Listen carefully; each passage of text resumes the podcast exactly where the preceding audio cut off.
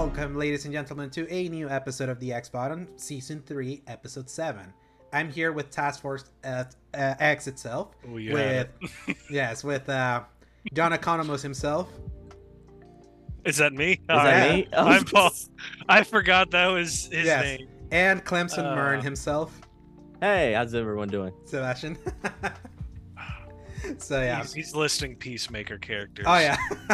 because it's uh, fading based on the thing we just watched. So, yeah. how you guys doing? We just Pretty well, finished. what about we- you? Yeah, we just finished Doing watching alright. the state of play. We reacted to it. That react should be going live anytime, whenever I'm able to render that video that we watched. And we're doing another offbeat episode of the X Button, just focusing on that state of play. So it might be shorter than your our usual episode to kind of help our friend Paul here. That he's about to start moving, and this is going to be his last recording until in probably a week, maybe two. Who knows? Like what? Gonna go missing. I'm pretty sure just the one week is enough. Um, by the end of next week, I should be settled, ready, Mhm. and good to go. Um, and I'm just I'm hoping that there's no issues with that. The only Yeah. thing that would happen is if my Wi-Fi is not strong enough to do a recording. Yes, but thankfully, like our buddy here, Sebastion, like he's uh, he's he's turned like he he knows when to answer the bat signal. So Kaka. yeah, so, so whenever I need help, I know I can like just light it up, and he's gonna help cover for you. So yeah, you're back, Sebastion. So that's like two in a row now. So Yeah, really for ex- sure. Really excited. Kind of like I mentioned in the um, in the uh, in in our reacts. You're so often here now that you're basically a co-host. Oh man, point. glad to And, uh, hear be here. Anytime you Yeah. want me, just hit hit that back signal or the the call machine, and I'll be there. You know, Yeah. I, I I don't know if I'm going to um what is the the term from Harry Potter where they um they warp into themselves and then oh, appear apparate. apparate. I don't know if I'm gonna apparate and to be that quick, but I will answer the call. I will answer the bell. So with good anticipation. yeah, for sure, for sure. So yeah. So yeah, uh, before we dive into the state of play, this is just a reminder that this is the X Button podcast, our gaming podcast that posts every Thursdays from 2 p.m. onwards, God willing, and TBD based on whenever Paul's new schedule may change that posting day going forward. Uh, available in the YouTube channel Escape Gaming, as well as most audio services around the world, Apple Podcasts, Spotify, and the like. You can find links in the RSS feed at anchor.fm slash escape-gaming. If you enjoy our show, give us a like and subscribe. So no games we've been playing today, and no press X for some news because we're just gonna talk about the uh, the state of play we just saw and whatever the hell that was. So, guys, um, after nin- I'll, I'll just open it up right like this. After the developer direct from Xbox, after the nin- after the Nintendo direct, uh, we just got we got like a week and a half ago. What even the hell was this state of play? I'll It- be it- honest. I'm gonna Go be ahead. optimistic on this one. Uh, besides the the attempted coloring of my uh ex- expectations by the end of it, I feel like there were at least two, maybe three things that I'm like decently interested in. Some that we already knew about, granted, um, but I like I will talk more, you know, details, but I can list at least three of them that I'm actually like, okay, that's kind of interesting. Let's see how that goes, um, and we'll see. But uh, in comparison to something like Nintendo and Microsoft, they did bring some crazy fire for Mhm. theirs. Um, so if we had to rank it, I might have to put Sony at third. Yeah, no, it's a, it's dead last. Based on like if, if we if you're ranking like the three like directs from all three of them, it's like this is like dead last compared to and not- not only just because this didn't even have a shadow drop, but that shouldn't be like an expectation. That was just something nice that the other two did. That it would have been nice if they had also done here. Uh, it's just kind of like also the quality of like announcements we got out of this, like paled way in comparison to the other. Two. And even then, like the Nintendo Direct for me was like the nostalgia is what propped it up for me with like the Metroid thing, the Game Boy stuff, like and then other stuff was like, since I'm not much in the Nintendo camp, wasn't that, I wasn't that, eh. The the Xbox Developer Direct, like Hi-Fi Rush, like that propped up that whole thing, and the promise that they have the format going forward for like if they want to do stuff outside just the showcases. We had heard that apparently Sony is gonna do an, a legit showcase like around June or before June when E3 is gonna be in, and this is kind of like proving a point that I realized like when we saw the state of plays last year, Paul, and also Sebastion, like the state of plays in June and September they did were shockingly good. Like they delivered. one of them I remember I was trying to go in as low expectations as possible, but I even think that even going that low, like it exceeded the expectations even like more, especially after we saw the showcases afterwards. Remember the summer game festival that came with nothing, but like it stated the Last of Us Part One revealed that it got leaked earlier in the day, so it was like a waste of two hours. So. So I'm gonna be can- honest with you. I I'm sorry to interrupt, but Yeah. after marinating on- your words a little bit and marinating on everything we've got, I think I'm gonna hit you up with something very controversial here.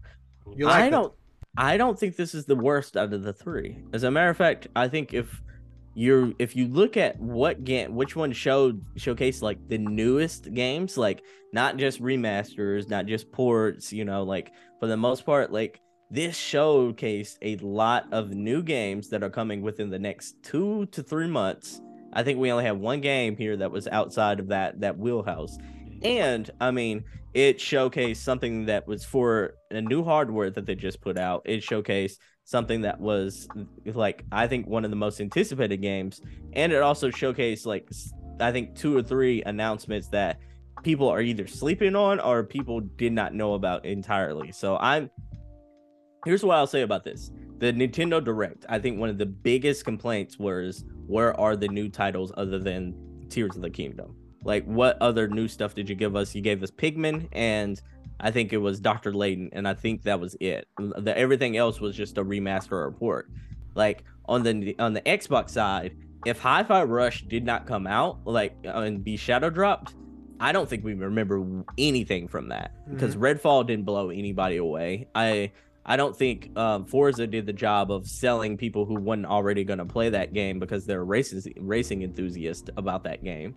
I, you know, Minecraft Legends, uh, you, the audience that it has is probably was already going to have in general. So I'm Mhm. like, I if I'm looking at like which showcase probably showed the most titles to where like they got new people in and not just people who are already going to play that title. I think you look at the with a little bit of a different lens on what this accomplished versus some of those other two. Yeah. I think there's something to be said about kind of like the objective way of looking at things and the way some of these made it feel. Yeah, I think in an objective way, you have a point with a little bit of the state of play. When it comes to pop, this Yeah. didn't pop. No, it didn't. like, Oh. th- this didn't Mhm. pop. The other two did. And sometimes you need like, uh, ironically, sometimes you need something to pop more than just like show some things. Mhm. And I feel like that's where the the state of play kind of like comes in third in the other ones. But not to say there wasn't some good in this. And we can kind of go over this like some real quick because it was like it was 45 minutes with 15 minutes dedicated to uh, Suicide Squad Kill the Justice League, which right away they said that they were gonna show that they were gonna show the five PSVR games, and they said there there were gonna be new looks at games from third party, and they said it was gonna be 45 minutes. So they kicked us off the right way, how they needed to do it, like just with the P- getting the PSVR stuff out of the way with uh, the Foglands, that like cowboy style uh, shooter we saw that's coming out later this year. Then we got Green Hell, that was uh, that game that I thought was like, oh, are they showcasing Horizon Forbidden West again? and then until we saw a little bit more, it's like, oh no, it's not that. It has a little bit of the forest in it. Mhm. uh, also coming out. Sci-fi stealth game. Yeah. Yes, it's uh, coming out uh, also later in 2023. Synapse, probably the coolest looking for me of the things that they showed from PSVR. That's also gonna come out later this year, and also made on the Dreams tool apparently because I had Dreams in the thing. Uh, Journey to the Foundation, that's the thing that Paul like you recognize, and and they said at the beginning it was like based on like a novel, so it's based on that. You said it was Star Wars. It was funny because it mentioned Empire, which is Oh, funny. yeah. Right at the start when they said the Empire, I went, Ah. "Is this Star Wars?" I know. yeah, and then uh, before your eyes, the, the the blinking game that's been already in Me- uh, in MetaQuest and other stuff. That that one had a date of March 10th, so that's gonna be like one a launch window game for PSVR. Then for us, well, we got the uh, then and the the launch trailer for Destiny 2 Lightfall. It's like at this point, like we're already sold. Like we bought the hundred dollar edition back in August with the showcase. So this is just a way to prime ourselves up for the next big time for Destiny. Uh, Tchia finally like got uh, reshown at one of these and finally got a date for March 21st, and it's gonna be the new Stray, gonna be the new indie launched in the PS Extra slash Premium service.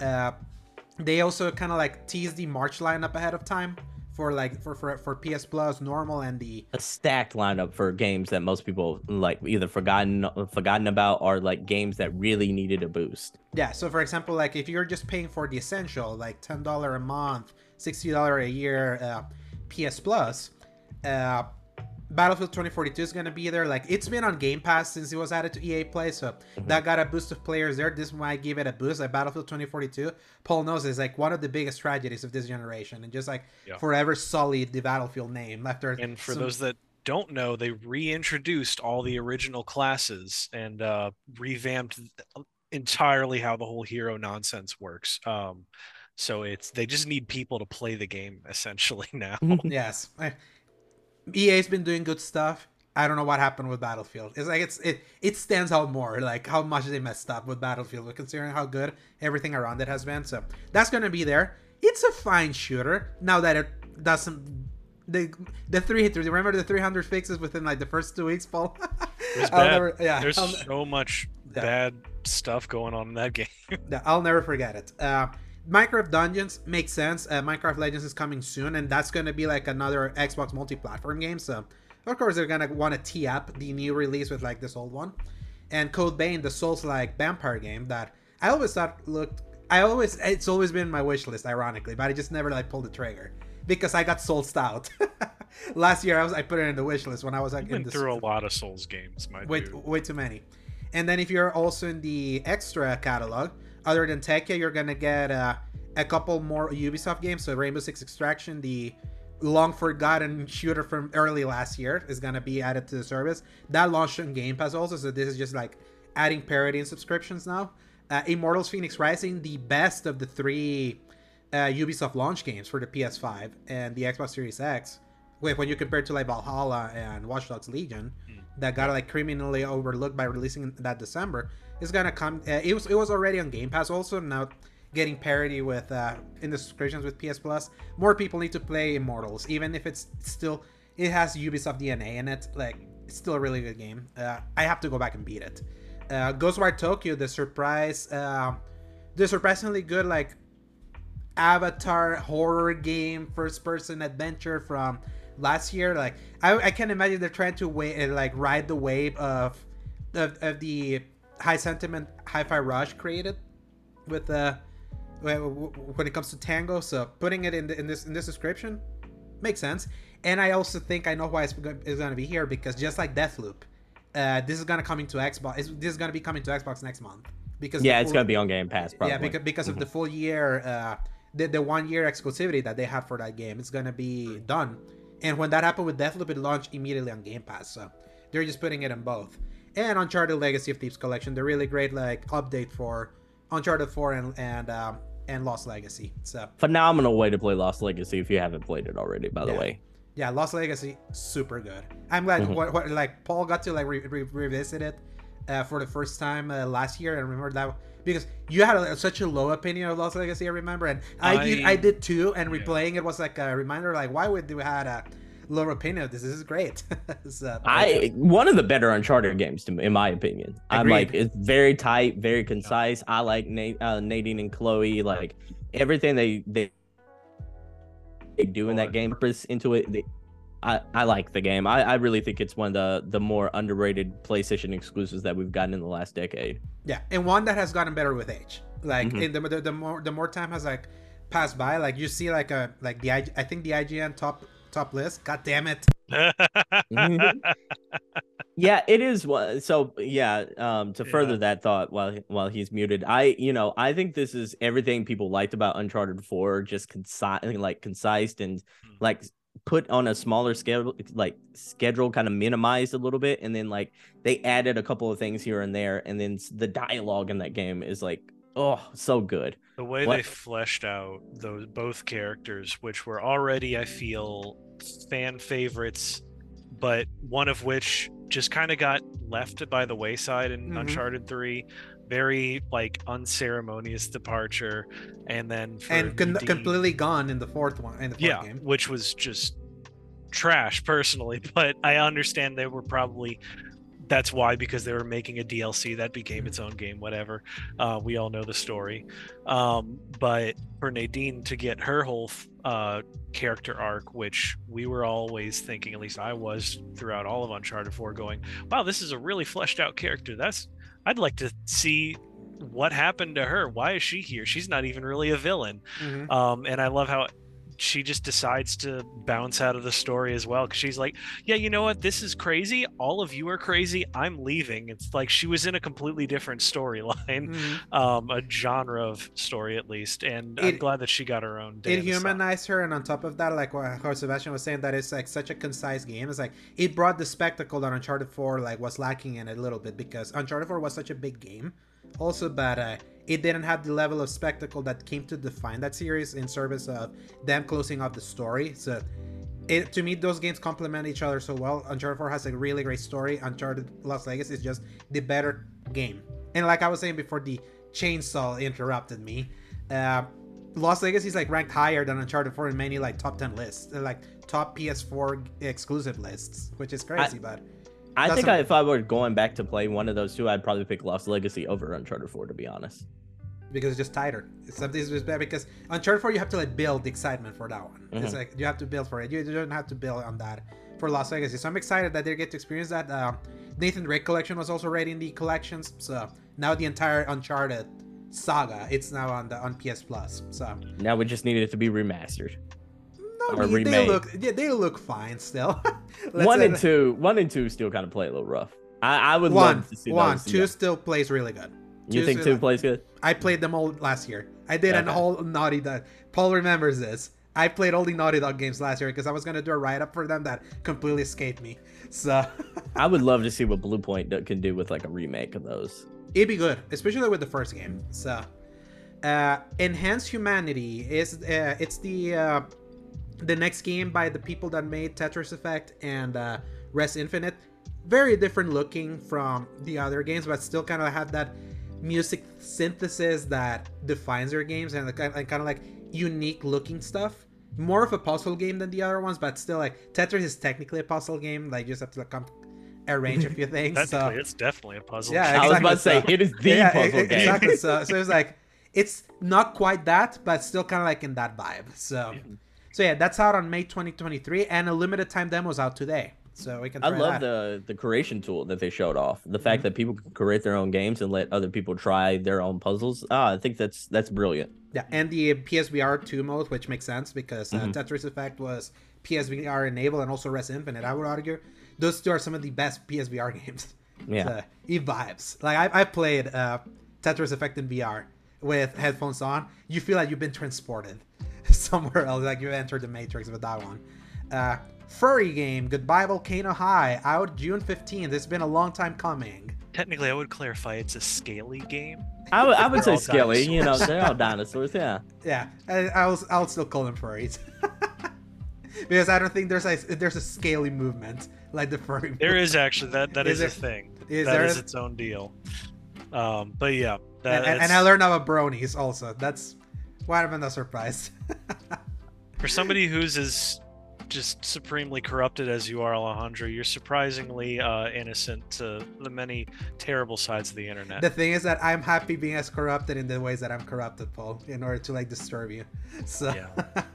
They're So, called yeah. Skellies. yeah, Oh wow. I have you have Yeah. corrupted Sebastion now. Wow. I just know of it because of memes, honestly. Hmm. Um, yeah. So anyway, dinosaur game, visual novel style, with very well animated. Rith, with Rith and stuff. yeah, the- with, yeah. It's it's writer an advocate of child pornography, but let's see. see, I let's- need to look that up now again Yeah, because I don't even like- trust myself. Yeah. Um, For Go- anybody that doesn't know, apparently I told Alejandro that after the announcement trailer like two years ago, that was the year I got Three married. I don't yeah. remember any of that year. Um, It was the year years the pa- ago it was the year the lockdown spawned the Yeah. pandemic. maybe it happened. Uh, maybe it, it was clarified later on. Go look it up if y'all are interested in. I'd love to find out what Yeah. the truth is. Yeah, that's the thing. Like that came out and then that game went dormant. So maybe they kicked her off the project. Who knows? So, so yeah, that's coming out in June, and that uh, Sebastion's very excited for the Scalies. as he mentioned in our reaction in our reacts. Kate Gray, the writer of Volcano Goodbye Volcano High, was the same writer who posted an article on Kotaku with pictures of virtual um, CP. One of those pics was of Harry Potter's character Hermione Granger, based off the likeness of the child actress Emma uh, Watson that was playing her. While she did not create the pictures, she did signal boost them. I I shouldn't have said that. Um, I shouldn't have said that, and I deeply regret it. It is unclear if Katie Gray is still a part of the project to this day. Is an article I just read that came Got out it. as of five minutes ago. I'm Yeah. glad that we got that clarified for Yeah. sure. But Yeah. I, apparently, I was not crazy. Yeah, you were not No. crazy. Wow, what a shocking twist that is. Uh, but looking at the, I, I did a little investigative journalism here, and looking at the um Writers credits. The writers credits and um the writers credits, the LinkedIn and all that for the writing crew for this game. The it is said that Paula Rogers is now a part, like head writer. So I don't necessarily think Katie Gray is a part of that so project. they anymore. so that explains why this got delayed from for yeah. original That from- would- from- yeah, yeah. so they probably they had to like bring in someone in like try to like change the story enough to like give it a new credit in light of that so good to know Yeah.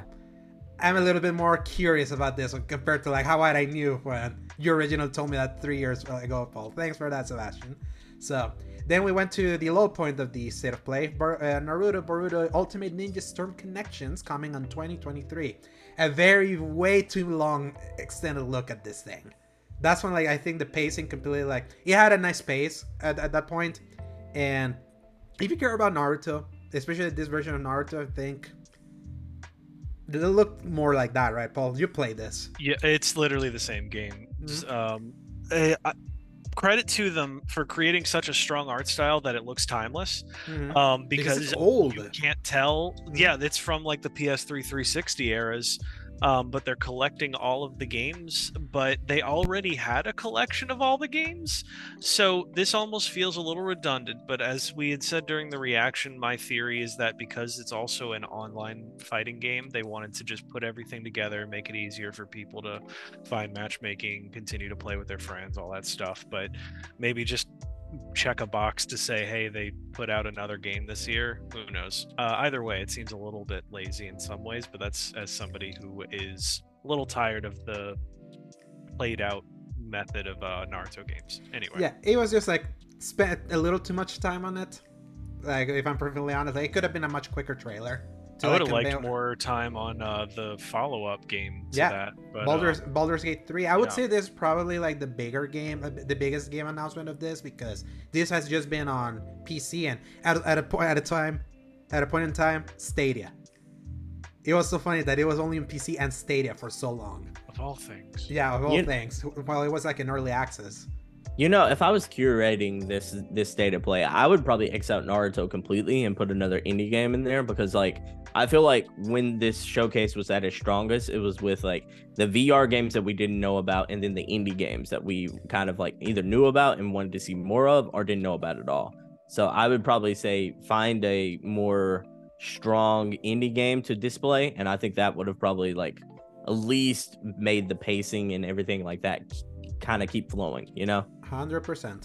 And uh, then after that, we got uh, Wayfinder, which this was like the MMO action game that was like revealed back at the Game Awards last year. Um, that has like this Fortnite style aesthetic, but it's like more PVE. And the big thing is that they announced a beta is coming out literally the same day as Destiny 2 Lightfall. So great job, guys. so then uh, we went to like more Cap- Capcom always has to feature in, in a state of play. They're just like buddy buddies. Uh, we got three more character showcases for Street Fighter 6. Zangief, Lily, and Cammy.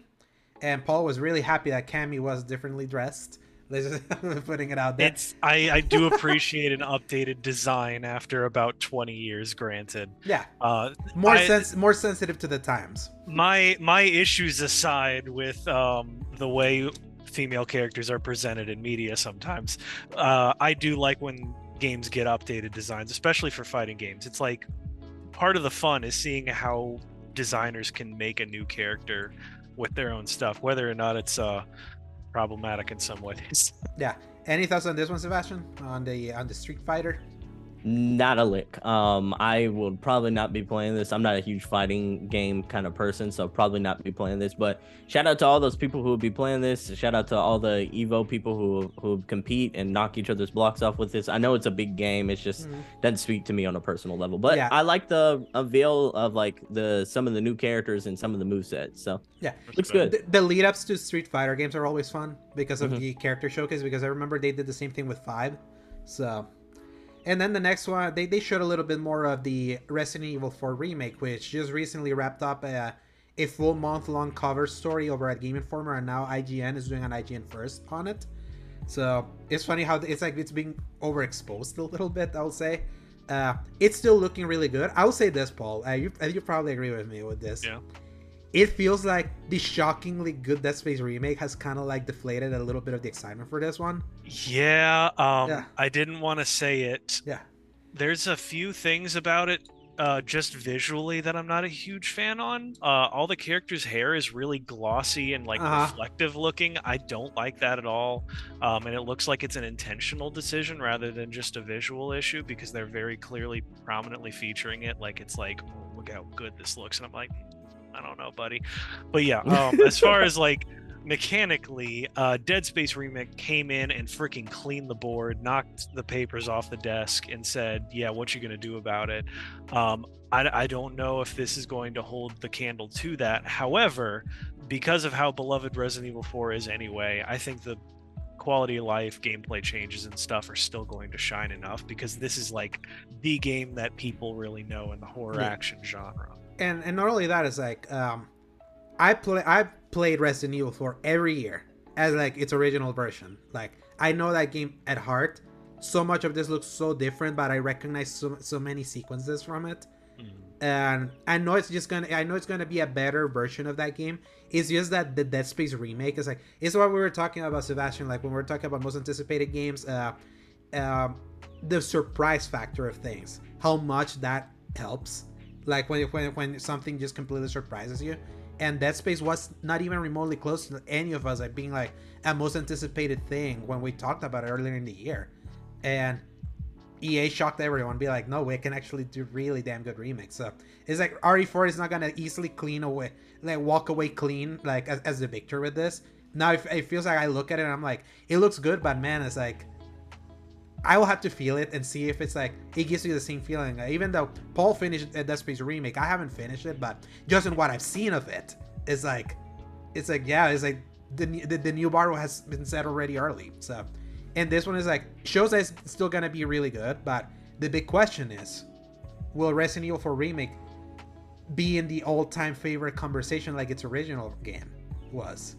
That's kind of like that. That's what makes me curious about that one. But they announced a special demo. I wish it had been like a shadow drop, an early shadow drop. It would have been cool because when are they gonna drop that demo? Because we're literally a month away from this game. It's like this would have been the moment to drop that demo. I would say so.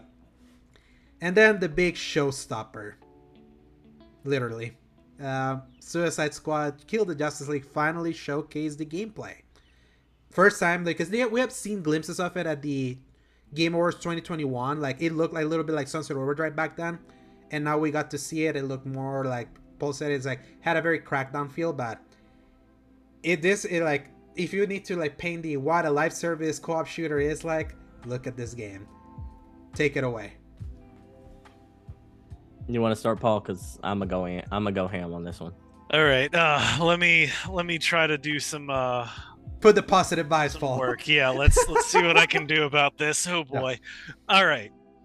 So, uh, with the many comparisons that are going to be brought up about it from many people along the internet, um, to many other unsuccessful games, uh, and many issues with live service models aside, uh, one of the many things that people crave is good platforming and traversal in open world games. And I would dare say that Suicide Squad Kill the Justice League is going to have very good traversal in theory, um, because it seems that it's very focused on giving that to you uh, from the start. It is not locking it behind uh, 10 separate side missions to give you a separate much easier uh, method of tra- traversal a la Gotham Knights. Uh, it seems that everybody has a very distinct style, distinct uh, method of going about their gameplay. So it's going to be interesting to jump from one character to the next. So hopefully, even if one character becomes a little stale, you can kind of switch things up a little bit. Um, it seems like the pacing is frenetic. It is action packed. It is very entertaining to watch and fly through different areas which are very built verticality wise. So it's not just going to be you uh, running through streets or flying through streets or jumping on top of a building, then dropping back down off the building, uh, meaning that the world is pretty well designed, I would say. Uh, it's going to be interesting to run through Metropolis. And uh, the voice work seems pretty solid overall. Um, whether or not the characters are being represented the great, the best way, um, I do feel like the performances are strong. The production value is pretty great, and uh, I'm curious to see where they go with the rest of this universe that they have established is connected to Batman uh, Arkham Knight, set five years after said game, and uh, yeah, that's about all I can give positively wise. And uh, Sebastion, why don't you tell us what some several people are going to be thinking uh, alongside what you and I talked about already? All right, so let's where to begin. I think there's a fact that I don't necessarily know if this game has an, a core identity, and I feel like that is going to bother a lot of people. I think that the I think three main takeaways from all this and is that First off, I don't need I don't know that the narrative is going to make sense in the world that's already established in the DC world. Brainiac is not a type of person who plays with his food. He is a very much go for the kill type of villain in DC and he's he's straight to the chase. I mean, this is a guy, a villain that has a menagerie of all the all the planets that he's absorbed and captured. He can go down to those planets, play with uh, play with the people around him. He sh- no, he he just basically dismantled those planets, shrunk them down, and then captured them and went on to the next. He's very methodical, and the, I think a lot of people are going to be thrown off that a that if he's very different than what he is in the comics, because I think like that doesn't seem canonically like what we would expect from Brainiac, and then two, I don't necessarily know if all these like heroes are there in Metropolis all together, if it's going to feel any form of realistic that we're able to take down one of these gods, much less all of them at that point. And then I think like to wrap it all up, uh, I feel like we're getting Marvel's Avengers vibes. I feel like we're also getting a little bit of like crackdown vibes from this game to where like the enemies all look the same. Like we had maybe like three or four enemies that they displayed throughout that whole thing. They all look the same. We're also getting that little that almost that old PS4 kind of um kind of like gameplay objectives to where like hey take down that one like turret. Hey, you have to take that down. And I bet I we didn't see it in this trailer, but it's almost giving me that same kind of vibes of when you had to like wait at a certain circle in the map and like hey, defend this point until like until like this objective is done. And you know what I'm talking about, like that defend kind of like obstacles, uh, the um, objectives that you have to do in video games. I get that vibe from it, and nothing that I saw in this made me think like that's a seventy dollar game. That is a day one buy, and that's a game that's going to be around past a year.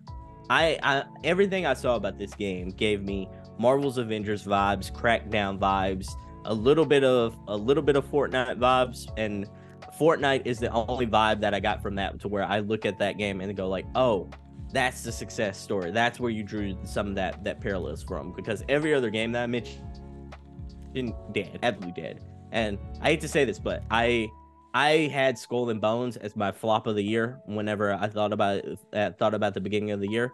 But Skull and Bones probably didn't have a bigger budget as this game did. This game might be the biggest flop of 2023. Bold words. It's rough because from the three of you, I'm the live service guy. I have like yep. Paul knows this. Like yep. the amount of hours that I dedicated to Marvel's Avengers, knowing that a lot of the bad parts of that game are bad, is like I have 200 plus hours on that. I dedicated three uh, 3,000 hours to Destiny 2. Like I know what this genre, like the ways that this kind of genre like speaks to me and can like just like send me down like a very brain dead uh brain dead zone where I can just play that, listen to podcast, and spend time and enjoy and enjoy myself. And from what I saw from that game, it's like it hits all those hallmarks of things that I played in in that genre. That I'm like, I played this, I know I could enjoy this. When I look at it holistically, think about it this way: you look at this, it's a game from Rocksteady. It's in Metropolis. It has Brainiac, Lex Luthor. It contains Superman, Wonder Woman, Green Lantern, Flash, the Justice League, a continuation in the Arkhamverse. But you play as the Suicide Squad.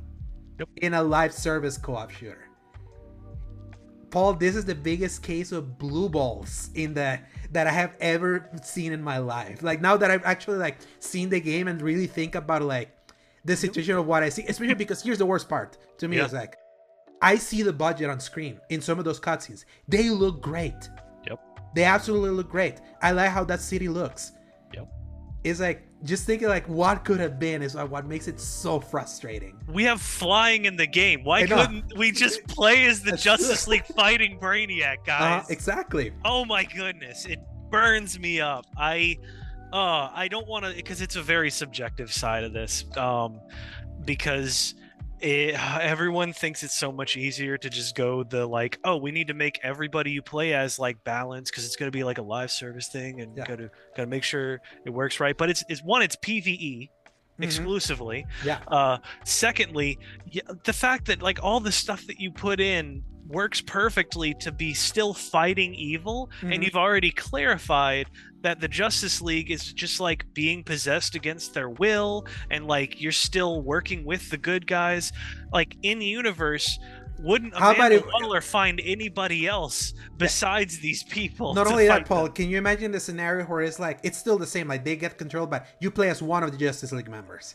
like play one as Wonder. Woman, the one Yeah, that's not ex- controlled exactly, right now. Exactly. And then you, you and you keep unlocking them. They're the boss fights, and then they become like the big thing that goes Oh into the gosh, thing. Like, It's hi-fi rush it. Mhm. you beat them, and then they can kind of like turn into mo- new characters you could use.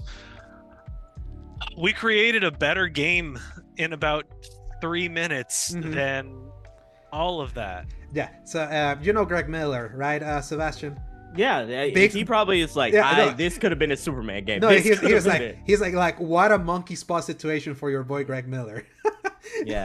Like because like uh wait if you're like a DC super fan like he is, it's like you look at that it's just like so unfortunate that that uh especially when you when you can imagine like especially when when we saw the thing when Wonder Woman was like interrogating Flash Mhm. like with, with, with the thing it's like when I looked at that I was like fuck I was like literally that's how that, that's how I felt because like I could see like what this could have been like with the Suicide Squad. Imagine kind of like just a side characters that are just kind of there might maybe like helping you with like like uh That like would have been great. Like Yeah, having them as side characters would have been a very interesting thing. I mean, that's what they did with uh, the Arkham series, and then you have like a little blurb that explains who they are and what their deal is. I just I know this was made out of the popularity of that whole situation, um, and they saw part of their IP going really crazy with the popularity, and it's just very unfortunate that it took this long to make it. But the reality is that people have already started to move past the Suicide Squad as a concept, and it, like it's now found found its niche, but it's no longer the big like phenom that I think they thought it was going to be.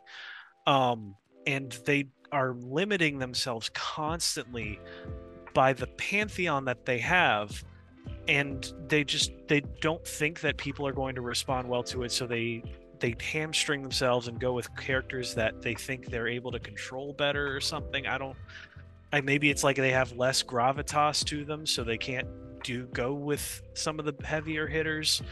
But it just it frustrates me because they're constantly doing that. They did it with not just this but something like young justice. They've done it with a lot of other characters where like you get these really popular ones and then they just say okay we're going to focus on completely different very lower tier characters and spend all of our time and focus on these as opposed to the ones that everybody else wants us to focus on. Imagine So- if this was Justice League Dark. that Like, would the same thing happens but it's like supernatural and then it's john constantine yeah, and zatanna and all of that crew doing the same nonsense but like once again, that's such an untapped potential outside of like little animated videos, and barely touched on in that one Black Adam movie that nobody seems to want to talk about. No, I mean, but imagine Uh. if this was Justice League Dark, to where like you got to play as Zatanna, um, Constantine, Swamp Thing, and maybe like maybe like um the the Gray Ghost or different things like that. It's like and you were facing instead of Brainiac, you were facing like Trigon and yeah, and yeah, and instead of guns, you actually have powers and such like that. Where it which was works. yeah, I mean, I think that would have been a uh, not necessarily a smash hit, but a bigger hit than this is going to be. Yeah, and I think it's like it's kind of like what I kind of alluded to in our rea- in our reacts. It's like it's clear that the reason why they picked the Suicide Squad, god damn it, Yeah. I'm guessing you were going to say this because they of the movie's um, popularity uh, and the oh the shooting because that's easier to probably program, Mhm. um, which is accurate in a way because when you get into the and loot and the loot. and the loot, yeah, you're right, the, the looter shooter, literally, um, because it's harder probably to do that for superpowers. However, there's a game that does that uh, called Destiny Mhm. that does do powers and the cosmetics around them fairly well. I know I can see your face, and I know it's still built heavily around the guns. I just wanted to take a cheap shot at them about it um, because I feel like the power system can be done well in a sh- looter shooter aspect, taking away a little bit of the shooter and maybe kind Yeah. of working with that. And I think but, I, with um, Marvel of uh, Marvelous Avengers, we saw like the problem of trying to do like a looter shooter with like superpowered characters. yeah, Can you imagine if this is the worst, um, uh, the worst, um, uh, license game this year as well? The, a license game came from Rocksteady might be the worst license game of the year. I I'm curious to think because I'm drawing a blank. What are some of the other licensed games that are coming out right now? Hogwarts Um, Legacy, um, yeah. Star Wars. Um, you Yeah. also got Spider Man at the end of the year. That's very true. I could definitely see that. I mean, at the the end of last year, I think when we were talking about all of this, uh, I don't remember which one of us it was to talk about it, but It, was, in our chat. We were talking about the potential that Hogwarts Legacy was gonna be the WB game that was gonna be better from Yeah. like the from, from from like their slate. and uh, it'll definitely look better and probably perform better than Gotham Knights. But I guess we'll see because there was a lot of love in Gotham Knights, and there was a lot of strength to its emotional beats, and I wonder if that's going to kind of fall flat or ring hollow in Suicide Squad. I'm sure they're going to shoot for it. They're going to try, and I'm sure the the power of the performances is going to help, especially with it being Kevin Conroy's last role as Batman. Yeah, it's like that. That adds the extra pain to the weight of uh, uh, of what this game is. Like when, when you look at it, and when you think of the the alternate universe scenario of what this could have been, and I feel right now like I kind of mentioned is like this is definitely a wait and see to hear what people say when they get hands on with it. True. And Mhm. this is and because here's the reality of the situation if you're a live service game how fun you are will determine your longevity like avengers had that weird middle spot that they had solid combat when you were in campaign that didn't translate at all to like a bullet sponge enemies in live service. Like it completely broke down there. And that's why like that game had no longevity. So depending on how fun it is to play that could like at least try to like salvage this a little bit. But yeah this could be the weakest of the licensed games this year. It's like especially just on live service alone. It's like live service is like such an albatross that Yeah. it, this is the dangers of trend chasing. I can bet that they decided that they saw that the the suicide squad dc was push, pushing it hard when they were the, with the david ayer movie from 2016 that horrendous mess uh, when they were pushing it, and it seemed like it was going to be successful. Here's the thing: that movie was successful box office wise. It was a disaster critical wise that completely so- soiled the Suicide Squad for a long time until James Gunn came in and reformed it. And uh, it's just like so unfortunate that we know that Rocksteady is, is what they're capable of. The Arkham games are such masterpieces, all three of them. I don't care what people say about the Bat Tank on on Knight. Like the rest of that package to me is like elevated with uh, the storytelling, the production value, like just the the tiny attention to detail that like if you're like a DC fan, like you see so many references to the Justice League also in in, in Arkham Knight, Absolutely. and, and like there was like voice calls from Lex Luthor, so many like mentions of Metropolis. Everyone was thinking that Superman was gonna be like the next big thing that they were gonna do, and I hate to think that that was exactly what was gonna happen, and then they because it's like they built Metropolis, Paul. They built a Metropolis with all this Superman imagery, and that then they were forced to trend chase because they Yeah. saw that yeah and and, and and rejigger whatever they were working on like if they were actually working on a superman game into this co-op shooter that has flying around that looks fun. And i tell you this because i just recently finished all the infamous games again. Give me great mobility in an, in an open world and i'm there. Like that adds so much to me. And uh, and like why spider-man 2018 and miles morales are so good? Mobility. That's what made because those games are just Ubisoft games, but the way the sense of movement and fun they have transcends that. If if the if the if the, the sense of movement of this like actually feels good in the stick, and the combat can be fun in a third person shooter kind of way that you can have fun with friends and all that, I can see there can be some fun to be had here. But it will always have the dark cloud. This game will always have the dark cloud of damn it. It's like I cannot believe that such a talented developer like that we know could have made such a great great superhero game with other stuff focus on the justice league Yeah. I um one thing that I wanted to can, that kind of popped into my head about all this is uh imagine if Kevin Conroy's Batman dies during the course of this game. And I, I think they probably, the- even if he did, they probably deviated from that. I I have a feeling like I knew it would have predated it by a lot, obviously, but I mean it is called Kills the Justice League. I wonder how literal they're going to be with that, or if they're going to kind of subvert it and oh wait, we actually beat it and we saved them all. Woohoo! Um, I have a feeling there's going to be like at least one casualty to like give the stakes, you know. Um, but I have a feeling that mm, at least a few of them are going to walk out of that. Uh, as far as what we've actually been talking about, yeah, I think I agree with everything here. And it's really going to matter on the live service elements, how popular it ends up being, and the fact that we established that it's only two weeks after Tears of the Kingdom comes out is going to severely hamper it.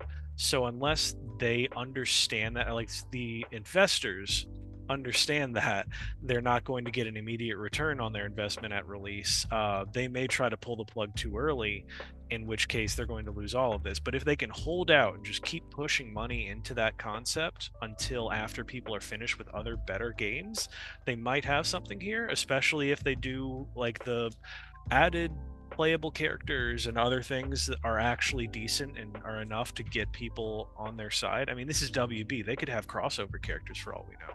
Um, you could have Hellboy show up. I mean, like you could do all of the stuff from all the netherrealm style mortal kombat situation and just kind of have it flow uh, if you really want to or you could even have a justice league dark uh, expansion pass or something like that there's a chance that this could be a blueprint for something really strong but then we also said that about halo infinite and that's what all all i have to say about that one yeah it's like to me what also I say if they're still gonna keep like supporting this game. Is like then that pushes away even further whatever new other game they could even make. That's what makes it sadder especially that's that's always kind of like the uh the monkey paw scenario of having a great developer be stuck in live service. It's like they are in the unless they shut your game out it's like they're in the business of making it work and supporting it long term. And and with this being eight years in development how much do they need to like get a return on investment yeah, it's it's going to be rough. I I am wondering though if like developers now, and I this might be a little helpful because I'm not a live service person, but there are some people who are, and I I I want the best for every single gamer fandom. But like, if this fails, I'd wonder if that's the death's door for like all the game developers uh, right now to go. Okay, live service is not what people want right now, and completely pivot from that model. I mean, obviously there's still going to be the the Fortnites of the world and different things like that, but like uh, and when this game was in development, it was like the great flux of live service games where they were they were just starting, and now we're six six years into that, and I think the world is in a completely different space to where like okay, people are now based on the last two years. People are going to see like the biggest selling games are going to be Elden Ring, God of War, Ragnarok, probably Spider Man this year, and then Tears of the Kingdom, and they're probably going to be like, okay, well now the next games up that we needed to be developing are very going to be like these expansive are very concise single player games again you know Absolutely, and That's the uh, hope. Andre, you uh, would tell me this for sure. Sorry, I got totally distracted. Work is trying to deal with me. Um, but the uh, the idea that the live service bubble has kind of popped is something that you and I have kind of covered recently. What was it? Um, several games recently got shut down. Yeah, knockout city Knockout City Knockout was one of them. Like uh, several others X. yeah. all across the board. And something that I have to notice about those ones is like those were obviously gonna die because, or like for example, Knockout City launched in the wrong way. Like it needed to be free to play from the start. It's it launched like as a paid game that eventually became like free. So of course that was not gonna last. And uh, there were others that were just straight up bad. But it's just it feels like um, the live service bubble is like either close to bursting or it has already bursted. In that these are games that require people to treat them like full-time jobs and Yeah. at a certain point it's like some people will latch to one usually the first one that gives them the taste and stop there. To me that was destiny. I tried many times with other ones that came into the ring. The division i gave it a first shot. They didn't properly they didn't properly like set it up for long-term success. I bounced. Division 2 launched way better with like more like content at launch and like the systems actually working better. Still didn't have the long-term support that i needed. I bounced anthem had nothing i bounced. Avengers was copium for like two uh, two straight years.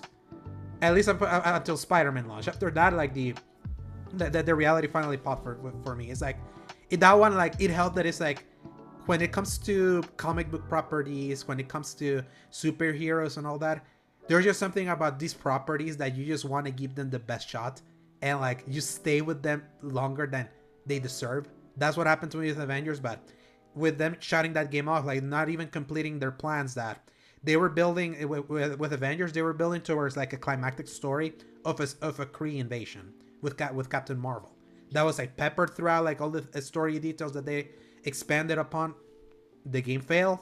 That's never gonna happen. Now the game's gonna be delisted like in three months.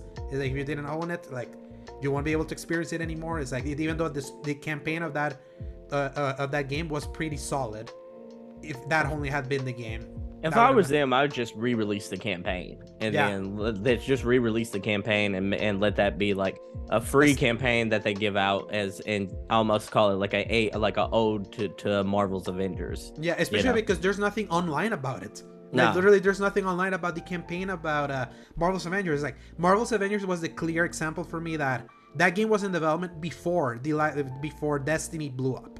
No, It's and I'd so also cl- it's so clear that they tacked on that after the fact. Yeah, and I and, and I think one of the reasons why I said I just like eh, take the little bit of work that it would take to just strip out and release the campaign as its own like online SKU is because like you can use it as a test bed. If that campaign does well, then you know where to go with your next game. You know, Mhm. like I think that's a good test for them. But it's also like we were mentioning live service games, MultiVersus, the news of it falling under 1,000 players. Yeah, like losing 99% of its player base after being like the big thing, the surprise big thing last summer. Yeah, so uh, so I think it's I, I don't know what we are where we are in gaming right now, but it seems like that we are crossed that bridge to where like live service isn't the thing anymore. Yeah, a, a big thing to notice about uh, MultiVersus though, they haven't updated that game in so damn long. No. That's why it dropped. So and that's and that's the problem with live service. If you're gonna do a live service game, you have to have the pipeline ready. You have to have you, you have to have like your content for the next month has to be ready there to give it to your player base once they're done with like the base content that you give them. You have to like have like keep doing like live streams telling them this is what the next year or the next three months are gonna give you. No one that does live service games has gotten mm. into that flow. Destiny eventually got there. It took them years. And the fact that it was the only thing that they were working on and they put their money where their mouth is and that's why like destiny 2 is such a successful live service in that area. That's not the fortnites. That is much easier to maintain because it's just a mode that they're just supporting with skins and all of that. But uh, You can push that some with fighting games specifically because there's much less to actually give them, but because of the nature of the kind of fighting game it is, you kind of it's like a middle ground. You mm-hmm. can't you don't have to put out as much as something like Bungie does every week where they have more information on it. But at the same time, you can't just go several months without saying anything or even updating or balancing or kind of working things out. There has to be talk at some point. And I think also you you look at that game and what what it was going for. That's a Super Smash Brothers clone. Yeah. You can't. You have to either give us a live feed or you got to come out giving us just as much content as Super Smash Brothers. If Yeah. you're only gonna do, if you're not gonna do either of those things, you're dead on arrival. and the thing that Smash Brothers was like really smart about was like your character passes. They didn't tell you what was there. They just told you, you buy this character passes. This is how many characters you can expect. Mm. We're not gonna tell you exactly when. Maybe we're gonna give you like a time frame, but there's gonna be a character that's gonna be dropping, and that kept that game alive for a while. Even though they were not giving you a character every month, Yeah, But they- and uh, but this is the Yeah. cadence. yeah, and you also have like if Super Smash Brothers were announced like the a new Super Smash Brothers then that coming out next month, I guarantee you it's probably gonna have more than like seven eight characters in that like to start off with. Yeah. It's one of those things. That was like a I, I almost want to say because of the sequels and because they have that clout that they can pull um because that's like their main thing. They can put out something like 50s to 70 characters but i guess because of the maybe the engine or the nature of it i would think if they made a sequel to MultiVersus that would be their big moment to roll out a bunch of characters or some big expansion after that point because i think they were still figuring out what worked and what didn't because I feel like in the base game, there are a few things that really weren't great um, that needed to be fixed. I feel like they tried to push things a little too far. What? The uh, the Suicide Squad Kill the Justice League support cross-platform play for online co-op. Yes, Suicide Squad Kill the Justice League will support full cross-platform play for online co-op. Is an internet connection required to play Suicide Squad Kill the Justice League? Yes, an internet connection is required to play Suicide Squad Kill the Justice League solo or via online co-op. Game dead on arrival. There it is. Yikes! Yeah, Um, because it's like when, whenever this game gets killed, it's like, oh, Truthfully, it's.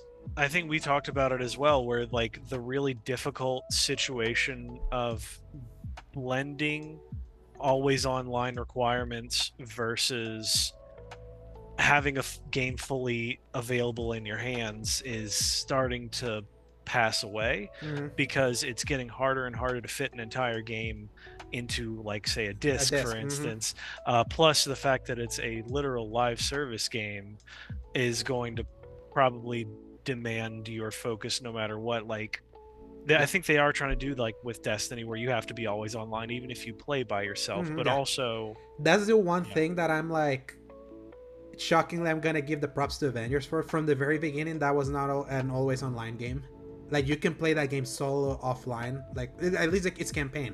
It's if you're doing the Avengers Initiative, like uh, uh, live service stuff. That's what require you to be online. But at least it has an element that can be played like solo and could do like the thing that Sebastion was um, was uh, suggesting. But this is like Redfall is a single a game that you can play single player, but it's al- also always online. Now this is like that. That the problem with this like games that are clearly going to fail mhm. is like then the longevity and as much as Gotham Knights may suck, that game can be played fully offline. At the very least, it's like at least they are like they definitely it was gonna be a live service. It's clear based on the million currencies that game was gonna have, how much grinding it was requiring you to do to unlock basic stuff. That that's that's basically the kind of carrots from a live service. At the very least, like they made it offline, so that anyone can like discover it way down in the garbage bin when it's like five bucks down there and play it and at least get to experience it. Like Suicide Squad now is like in that point where if no online connection, if just fails and then they shut the servers off, whoo, goodbye to this. so, yeah true ugh, man, it's like I I wish I was more like here. Here's the thing, like it's like I wish I was more excited for it. It's like I wish they had like moved the needle more towards excitement. I didn't hate what I like. I didn't hate what I saw. I hate that I was left indifferent, and that's probably the worst part. that's this is just what happens when you trend chase instead Mhm. of making something that's timeless Yeah, exactly. So, we'll see. Maybe the, they will say beta coming soon. Then we'll get to try. And I was like, oh god, they had something here. That that's like On the only hope. February 29th, uh, Yeah. 28th, Frank. 29th, yeah, yeah. But yeah, it's like it's it's disappointing, and, and I feel like that's Yeah. that sentiment of indifference is kind of like colors the state of play in a way. Like go bringing bring, bringing this back to the Like they they made a point of showcasing this, and unlike Hogwarts Legacy, when they dedicated a solo state of play for that, actually like showed me that there was more to that Hogwarts Legacy than I initially thought there was gonna be last year. This one didn't move the needle. I feel like if you were skeptical for this, like you are remaining like you're forever remaining skeptical. If you were excited for this, you knowing what this was because we technically sort of known what this was since like it, it since it was announced back at DC Fandom 2020. Uh, maybe like you can still have some excitement, or if you're like someone that if I can like remove my DC biases as someone that can't find enjoyment out of live service games, it's like there's enough there that I'm like, yeah, they're t- t- attempting to do one of those. I hate my life right now.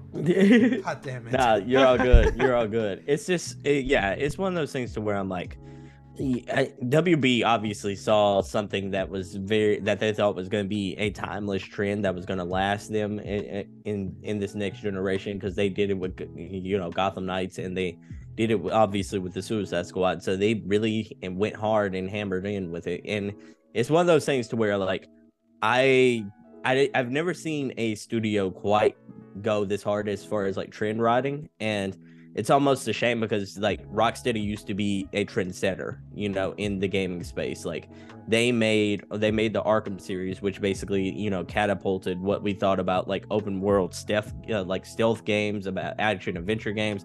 It brought it, it it was the new wave of licensed games as well. Like uh, licensed games are on death's door, so to speak, and it kind of brought that into full play. So, So ironically, today there was a Warner Bros. Discovery earnings call. Yeah. So I wonder if that's why this uh, Suicide Squad sh- game was shown today. Like, I mean, kinda- uh, the earnings call probably was a lot of good news because Hogwarts Legacy sold gangbusters. 12 million copies already.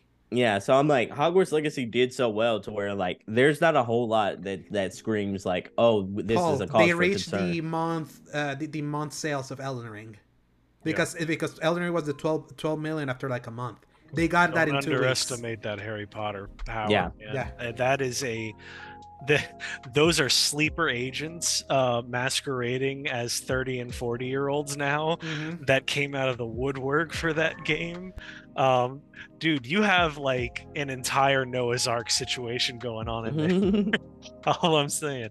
But yeah, um, you're absolutely right, and it's, gosh, Harry Potter. I'm telling you. So this is abs. There's no way they're going to touch those kind of sales. There's no way they're going to touch that kind of clit- critical acclaim. Um, even with the controversy around it, the fact that Hogwarts Legacy is like practically untouched uh, commercial. And this is clear as day. Example. yeah, hate Some- campaign hate campaigns that uh condemn people for doing stuff this is the results this is So- the result of spite So if you're an investor right now, you see Hogwarts Legacy, you see how much it sold, and then you see the reception of Gotham Knights, how much it's it, how much it kind of fell on its face. You look at Suicide Squad. That Suicide Squad to investors is probably like this is making a break for this wave of Warner Brothers because like we now have 12 million 12 million samples of what kind of game works for us commercially. And and, and if- not only if- that no live service yeah. hogwarts That- legacy it's an honest to goodness single player rpg and that's my point. I'm like if you're an investor at this point like if if that game if if the suicide squad comes out it has to come out swinging and it really has to it can't come out six out of tens because that won't help word of mouth. It can't come out five out of tens that won't help word of mouth. And then it also has even to a be- 7 out of 10 would be disastrous for rocksteady. That was giving us 9 10 out of 10s yeah with, their yeah. three, with their three games. Yeah, and then commercially, if that game does not sell well and not like have a a roster to where it continues that sales trend like month over month to where like if it can lose trends, but it can't be one of those things to where like it has a good first month and then a ninety percent drop. what was off. interesting was that gotham knights sold well. In the in in, the, in the last three months of the year uh, where, where when the game was on retail it sold really well. Of course it would. It has Batman association to it. So that's sold Yeah. on name that, that got to sell on name alone. So and Suicide then it was Squad- discounts yeah, though too. yeah, but it, but, but Mhm. still, it's like sales are sales. So yeah.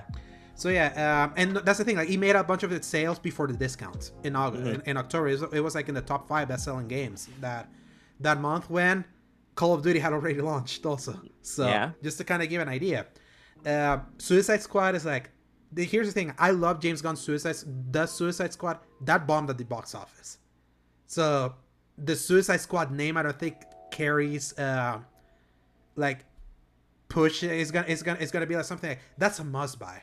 I feel like them adding the Kill the Justice League was them acknowledging that a Suicide Squad game by itself is just not gonna sell, and I don't even think that the idea of like, oh yeah, we're a game where you're gonna kill the heroes you wanted to play in your game is gonna is, is, is gonna even like move the needle the, the needle sales wise. Like the only way I see that is, is this game is a critical darling. It shocks us like when it when it comes out and word of mouth builds up of like no like don't worry it's like yeah it may look like one of those but no it's like shockingly good it's like that's the only way that i think this has a this has a prayer by the way mortal kombat 12 confirmed for this year Oh, that's dope. Um, Yeah. I will say, I, I will push back a little bit. It's like I think the genre is what uh, what's going to throw a lot of people off because I think there are tons of examples to where like playing as a villain would have been okay, but imagine if like, imagine if we were to hunt down like if we were Harley Quinn and we were hunting down like the Bat family in in Gotham. And they made it to where it was almost like a almost like a Grand Theft Auto style open world to where you were playing as Harley Quinn, I think a lot of people would have ate that up. But Mortal I can Kombat's exciting, by the way. I Yeah. mean, I yeah, this is the year of fighting games. It seems like Yeah. Tekken. yeah tekken's well. still not confirmed for this year that's Okay. yeah, that's just that's hope that's the hope that Boy, it if may it does. yeah My gosh. Anyway. dude the, it, that would be the year of the fighting games and the year of the license Yeah, like like for real it's like the, the way that this year is like turning out to be like the year of either remakes licensed products and now fighting games is like an interesting way for it to like all shake up yeah, So- for sure. but yeah it's like i wish i was more excited that's the thing i'm disappointed i'm not more excited for suicide squad because i just want more superhero games like All uh, especially now that we're getting like the actual adaptations of comics. Kind of like what I was sort of mentioning last week when I mentioned that I was playing Infamous. Like Infamous was what we had because it was like we weren't getting like proper video games like of adaptations of comics. So Mhm. we got a really great superhero game that was just an original property. And now we're at the point where like people are seeing the value of doing really great games uh, with like actual properties that we know exist in comics and movies and things like that. And yeah, it's just sad. It's just sad. So good thing we have an arrangement, Paul. So I I um I have a question before you before we go. Like, Yeah. what was your game of the show? uh, the game of the uh, Baldur's Gate three. Okay. Like easy. What a, what about you, Paul? I think that might actually be mine as well because that was a game that I was legitimately excited for previously, Mhm. but then got really disappointed when it was on PC only. So Mhm. finding out that it's a PS5 game, I went, "Oh shoot, that's going to be really good." Especially if we can get that one day on like a PlayStation Extra or something. Mhm, That could be Um, cool. would Unless be it's like I've heard really amazing things, Paul. Like we got an arrangement for a reason. So I uh, think I think Tchia might be my favorite game that with that was shown. I think uh, everything they showed about that game looked very Yeah. premium. yeah, that one to me is the. I'll play it when I, it, it's definitely one that I will definitely play since it's gonna be an extra. Mhm. So it's definitely a check it out, like just like a did Yeah. Stray.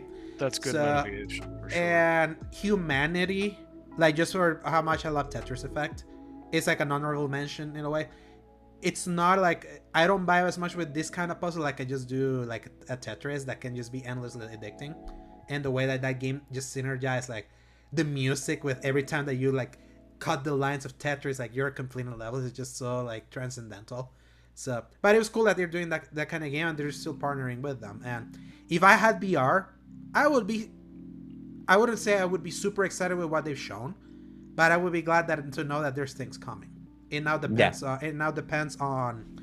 Uh, it's a good expansion of what's of what's possible on VR. Yeah. Mhm. and to be Absolutely. if, to be fair, they have like 40 games at launch with VR. It's like Yeah.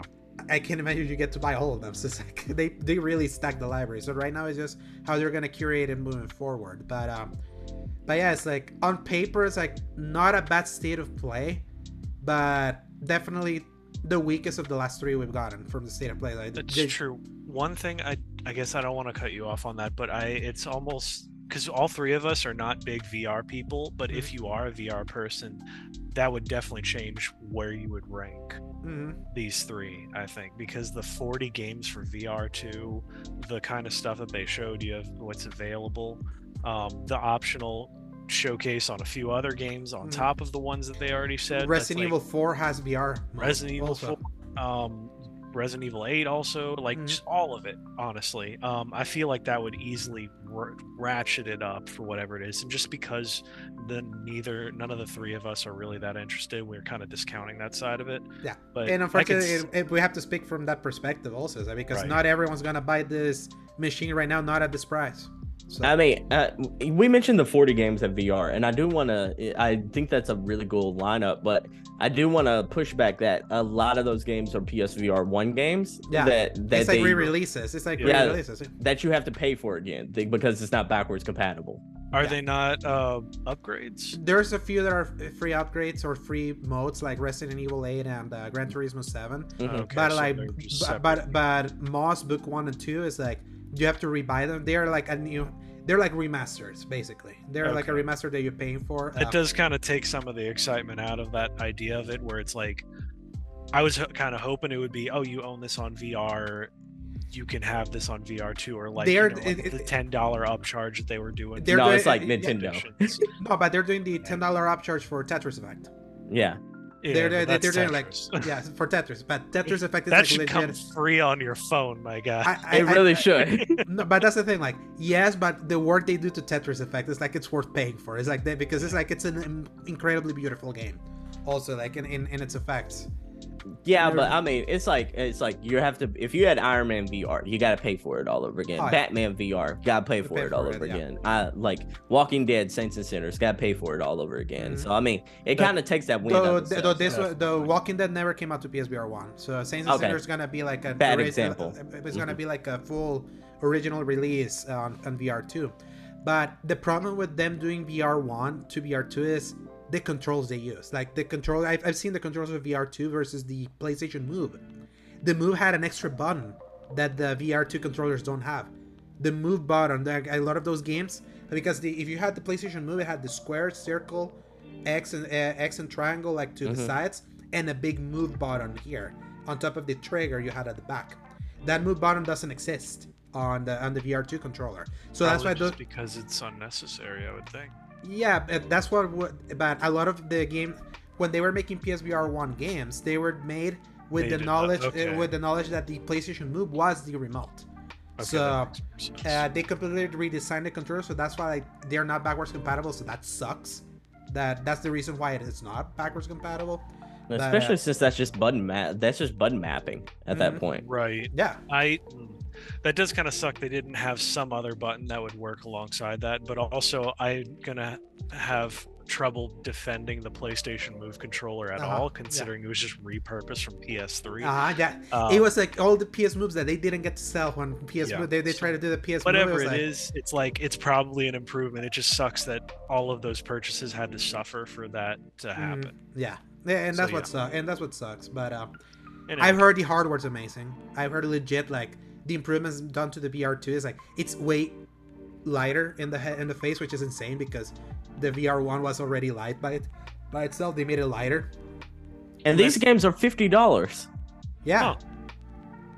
So I was like, I, I was I was shocked because I was like, okay, maybe they're like twenty dollars or thirty. I'm like, that's fifty. Oh, Horizon That's a 50 price. Horizon Call of the Mountain is fifty nine ninety nine and many of them are very Yeah. short. And the worst part Yeah. about Horizon Call of the Mountain is that that was the showcase game that they were trying to push the VR unit with. In fact, it's the only game that comes in bundled in, and it's the most disappointing one based on reviews. That sucks. See, Like- I'm like, you're making me rebuy this game and you're charging me another fifty dollars. That kind of burns me. Hmm. For real. Yeah, uh, so VR is gonna be interesting because now that we know that it's there, at Sony we'll have to keep supporting it. So it means that every showcase we watch, we're gonna have a section in every state of play where we're like, okay, just move along, move along, just like move it along. To be fair, that's how they treated the VR stuff, and I appreciated it. Yeah, hope the, it was ho- very I- I- zippy. I, hope I, because they have to acknowledge it's like that's just gonna be a niche side of the market for them. It's like they have to appease the 30 million, the 32 million PS5 owners. They're ready to release it. They have sold that many PS5s, and now the thing is well available. So they have to like appease the ones that are just on the console. So Do you almost wish they would have just did a separate show for VR? I kind of wish, but at the same time, it's like we know Sony in that time that they barely speak around. This, like, it's like you gotta take what you can get. It's just that unfortunate that to me is like this state of play was like after me championing saying that now the state of plays have gotten better. Now we're going back to the downswing, and but I feel that's gonna happen when if they're actually gonna do a showcase. I think that's the the existence of them doing showcases on top of state of plays kind of like mutes the state of plays un- uh, unfortunately so last year when there was no showcase the state of plays got better so they gotta think- pick, they gotta pick a lane And so, um, goodbye Volcano High is like besides that, and um, what was the other game? Um, what was the game where you're playing as like a a guy? You kind of look like you're a butler. It almost looked like it was kind of like an older game where you were a, a older style, kind of like a older art style. You Something were today. no, no, it's it's previous. I think it was called The Devil in Me. No, little Oh. devil inside Little Devil Inside. okay I think the think game Little- that never comes out yeah, so like other than Volcano High, I think Little Devil Inside is like the last game that was shown off with the PS5 whenever yeah it was first coming out. 2020 yeah all of that Yeah. has been shown Mac. like yeah if, So- if- yeah if we go back to that june 2020 showcase it's like all of it is out like even Forspoken was there yeah, so I'm like now it's just we're just waiting on Little Devil Inside now. And now Yeah. that I think we're gonna be that- waiting for a long time for that one too. Because if it didn't come out by now, with all of the crazy levels of Kickstarter money that it got put into it, Mhm. something's something really bad is going on in that studio, Yeah. um, Yeah. which hurts my soul. But apparently, that's the way of indie gaming Kickstarters. Mhm. and that's the way of indie gaming you know that real well paul That I do. Um, How so, long? you know, It's a full year almost of delay since like its original planned launch, right? abs- oh, it was planned to launch in like 2018 or something. Oh shoot, that long was- ago? It was before it was even showcased with PlayStation. It had its full Kickstarter thing. It met all of it beyond it. Oh, and then it was like I was "All right, about your game. I thought I was Oh, talking about oh, my yeah, game, Yeah, yeah. your- yours is like a year the delay. one that I was contracted for. That was that's about an entire year. You're at, uh, Mhm. you're absolutely right, and it Yeah. should have, it should be coming out pretty soon. But it's just one of those cases where it's one guy doing all the coding, and uh, he has no idea of how much time coding takes until he's already like six months into it. So, uh, hopefully that's that's pretty soon. Yeah. though. So now we wait to June. Let's see what Yeah. they have. Let's see, like Sony gotta like give us the next wave of PS5 stuff now. It's like we gotta know beyond what's just Spider-Man. I will Yeah. say though, And I'm glad and- that there's so many good games between now and June, though. Yeah. It's a good year. Very it really good. is. Yeah. Really good. really really really good year it's like it's a, it's it's feeling right it's like i'm looking at the state of play is not with like a hunger of like i need to know more it's just more like let's see if there's what could be like from the for the far future that we could look at but we're not we're not necessarily starving at this point like there's so much there's so many like half of this year is just gonna be insane just all the way until june and Yeah. I can't wait unless the delays start happening but i'm feeling more confident it's, it's happening less and less times only a big one, Jedi Survivor. But then what we've been seeing with the IGN first, I'm like, yeah, I'm glad they got the six weeks because it's it, now it looks like it has the money that Jedi Yeah. Fallen Order didn't. So, I mean, while I can still play Hogwarts Legacy, even that I am enjoying very, very, very much. So sad for Atomic Heart though, but I'll leave that for next week's episode. So, Paul, and we are not doing the game releases right now because this is such an off uh, off kilter show. Just know that Destiny comes out next week. That's all you need to know.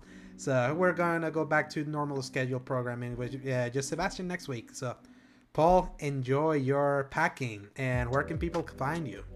As always, y'all can find me at Dork of Art on Twitter and Dork of Art on YouTube whenever I get the ability to post videos of me breaking video games. Sebastion, where can they find you? Man, you know, they can find me at the Single Player Experience podcast where we talk about all the all the things you need to know about good single player gaming. Al, what about you? Where can they find you? They can find me at a underscore dro segovia at Twitter. They can find me at a segovia on Hive. They can find me at Alejandro Segovia 93 on Instagram, and my written content at thecriticalcorner.com and seasongaming.com. So, everyone else that got to tune in, we thank you so much for your continued support and listenership, even if you don't interact with us. We'd love to be able to interact with you sometime in the future. Tell me how wrong I am in the comments.